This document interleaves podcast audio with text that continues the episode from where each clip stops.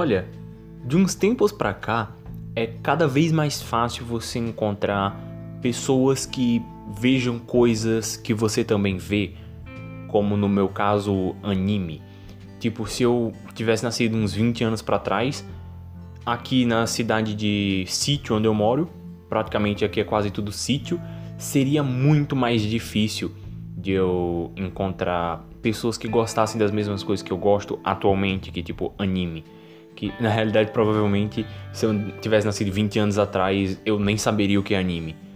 Mas é fato que hoje em dia é mais fácil você entrar dentro de bolhas. Se você não consegue entrar dentro de uma bolha de pessoas que gostam da mesma coisa que você, dentro da sua cidade, dentro do seu grupinho de escola ou coisa do tipo, você acha na internet, porque a internet facilita todas essas coisas. E a internet facilita também a exportação de culturas. Porque se eu tenho o meu grupinho de pessoas com a vivência brasileira que gosta de ver animes, nós estamos ainda consumindo a cultura japonesa, porque por mais que você tente desprender a a obra do que é do meio em que ela foi criada, ela ainda foi criada naquele meio, então ela ainda carrega intrinsecamente dentro dela os ramos da cultura em que ela foi fecundada. Olha, essa frase ficou bonita. Mas foi só para fazer uma introdução rápida e bonitinha, porque é a segunda vez que eu gravo esse episódio, eu já tô com raiva disso. Então provavelmente ele vai ser mais curto, porque eu esqueci as coisas que eu tinha para falar e porque eu refinei um pouquinho mais as minhas, as minhas ideias. Então talvez eu precise de menos palavras para dizer aquilo que eu preciso dizer. Não que vocês tenham visto o episódio que eu, que eu perdi, mas é, eu vou usar menos palavras do que eu usei da última vez. Então, eu sou o Trovador. Esse podcast é um oferecimento meros menestréis. Aqui comento de maneira um pouco mais despretensiosa sobre coisas que me interessam: um livro, uma cena, um episódio, uma obra inteira, um assunto e até palavras às vezes, tentando dissecar tudo, cena a cena. Agora vamos ao episódio 13 sobre Tonikawa. Trovador, resuma Tonikawa em uma palavra casamento. Sim, Tonikawa é uma obra sobre a odisseia de um casamento que aconteceu da noite pro dia. Sim, isso parece a sinopse de um filme que passaria na Globo. E, nossa, na realidade daria um ótimo roteiro de um filme de comédia. Mas Tonikawa é a história de de Yusaki Nasa. Yusaki Nasa recebeu esse nome porque seus pais gostavam muito da. Eu não vou lembrar o que significa a sigla NASA, mas é alguma coisa com Instituto Nacional. Instituto, é. NASA começa com. Enfim, uh, os pais dele gostavam muito da NASA, então deram o nome dele de NASA. E é tudo isso o panorama que a gente tem sobre os pais dele, pelo menos do pouco que eu assisti. Eu cheguei a, ver uns seis episódios que já é o suficiente para eu comentar o que eu quero comentar aqui. Sim, os pais dele deram o nome dele de NASA porque ele gostava muito da instituição NASA. E obviamente ele foi muito zoado por isso, porque no Brasil esse nome já é estranho, imagina no Japão. E por ele ter sido tão zoado por isso, ele decidiu que ele iria de todas as formas que ele pudesse superar a NASA. Então ele é Yusaki NASA, a pessoa que vai alcançar a velocidade da luz antes mesmo da NASA. E para isso nosso amigo se esforçou. Ele varava noites estudando, tirava sempre as melhores notas para conseguir entrar na faculdade e conseguir é, realizar o seu sonho de alcançar a velocidade da luz. E em um dia, no dia em que ele descobriu que ele novamente tirou a melhor nota da sala, ele estava voltando para casa alegre, com o resultado nas mãos. E ele estava tão feliz e tão autoconfiante naquele dia que ele olhou para o outro lado da rua e viu uma belíssima menina. E aquela menina era tão bela, mas tão bela, que ele se sentiu como na antiga história da deusa Kaguya, que resumindo um pouquinho, eu não cheguei a pesquisar muito sobre a história da deusa Kaguya. A história da deusa Kaguya é sobre tem um pouquinho Naruto nisso, que, aliás, eu acabei de perceber essa ligação. A, a mulher literalmente é uma Kaguya, eu percebi isso agora. Ah, é sobre um homem que se apaixona. Um homem e a deusa Kaguya que acabam se apaixonando. Só que ele é um homem e tem. A Kaguya é uma deusa. E na, no, no primeiro encontro deles dois. Calma, isso eu comento daqui a pouco. Calma, tá vendo? Vai devagar.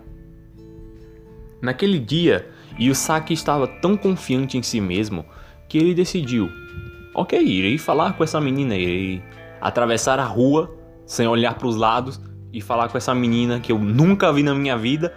Então, é isso que ele faz, só que dá errado. Ele bota o pé na rua e é atropelado por um caminhão. É. O que, incrivelmente, uma coisa que ele comenta, provavelmente para fazer uma ligaçãozinha de. O, o cara foi atravessar a rua e a menina se jogou na frente dele e o caminhão aparentemente bateu na menina. Só que o cara tá sangrando mais e a menina praticamente não tá sentindo nada. É, eu não entendi essa parte, de verdade. Não faz sentido nenhum o caminhão ter batido na menina, o cara tá com um hematoma na cabeça. Mas tá bom, Tonikawa, vamos prosseguir. E naquele instante o motorista começou a chamar uma ambulância e a menina arredou do pé, ela continuou o caminho dela. Só que naquele instante o nosso amigo Yusaki lembrou mais uma vez da história da deusa Kaguya, que eu não vou entrar em muitos detalhes aqui, mas ele lembrou do homem que não queria morrer sem saber pelo menos o nome daquela mulher que ele achou tão bonita e que ele se apaixonou ao primeiro olhar. Então ele lutaria até com a própria morte para poder encontrar com ela de novo e perguntar seu nome. Então, mesmo banhado em sangue, com, sei lá, um hematoma na cabeça, ele levantou, disse não à ambulância e correu na direção dela. E como ele não é besta nem nada, na primeira chance em que ele, na primeira vez que ele encontra com ela, ele pediu para se casar com ela. E ela aceitou. Esse primeiro episódio inteiro paira sobre ele a o espectro bonito e celestial do conto da deusa Kaguya. A deusa Kaguya é a deusa da lua e, toda essa, e todo esse caos acontece à noite.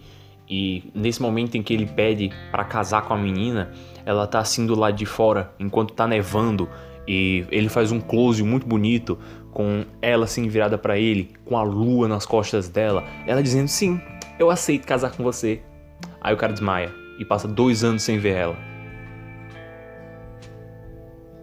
Só que um dia ela bate na porta dele e diz: Você ainda quer se casar? O cara diz: Não, você é bonito assim, eu quero casar.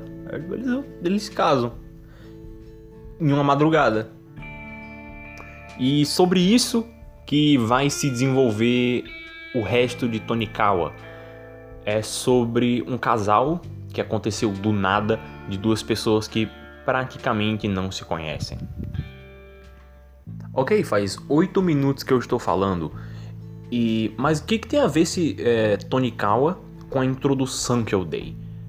É porque sempre, sempre, não importa quando, é, qual obra porque você consome alguma coisa, você além de estar consumindo o que o autor quer mostrar, você está consumindo o ponto de vista e um pouco da cultura daquele autor, porque é muito difícil, mas muito difícil mesmo separar a obra do autor.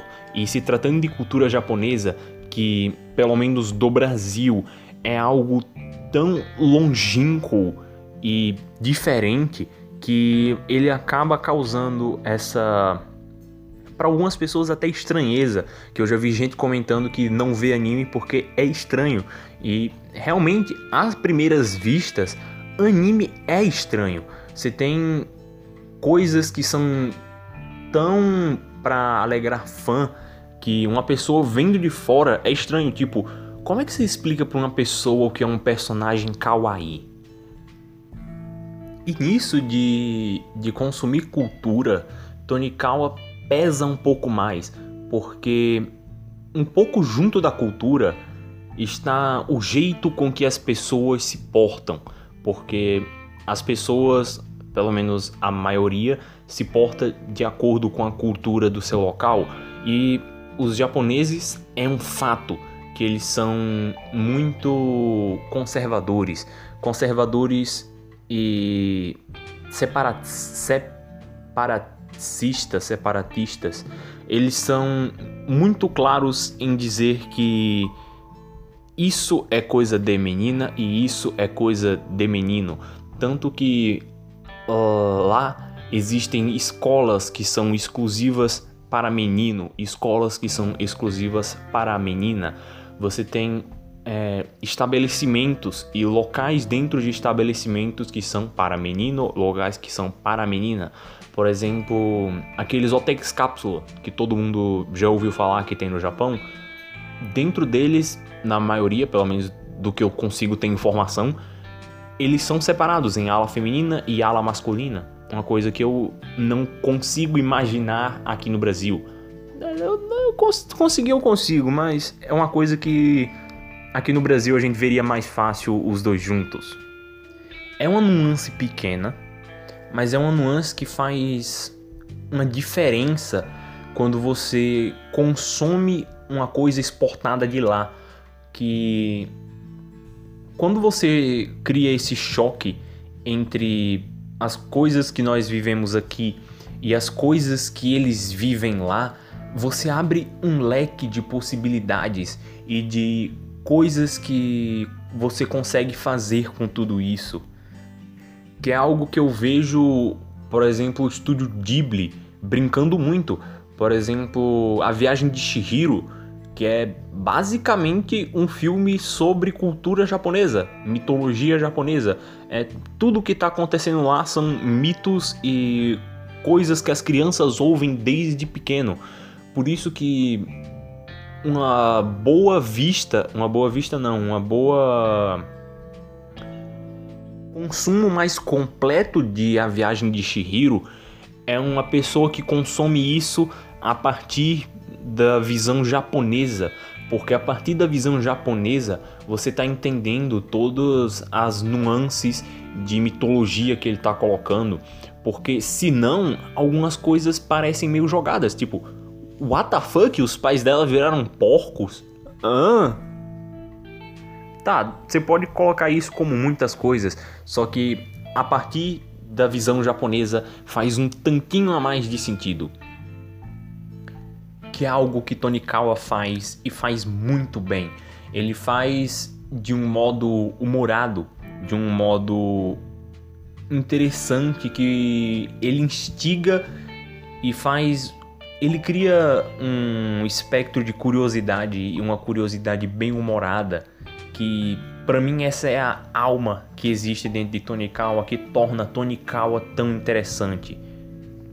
Eu pensei em vários títulos para esse episódio e o título que mais me interessa é uma obra japonesa para não japoneses, porque Tonikawa, assim como a Viagem de Shihiro, tem coisas que são intrínsecas japonesas, só que o jeito que ele coloca torna diferente de A Viagem de Shihiro interessante para quem não é japonês. Porque, por exemplo, as cenas de piada com o, o Yusaki tocando na mão da Tsukasa, que aliás é a primeira vez que eu falo o nome dela, o, as cenas de piada com o Yusaki tocando na mão da, da Tsukasa eu não tenho como afirmar de certeza, mas para um japonês é tipo, é? é tá, acontece mesmo, e qual é o problema? Mas pra gente, a gente fica tipo, olha que estranho, cara, esse cara tem vergonha de tocar na mão da menina, que é uma coisa que é não comum no Brasil, mas em pandemia não toque na mão das pessoas, por favor.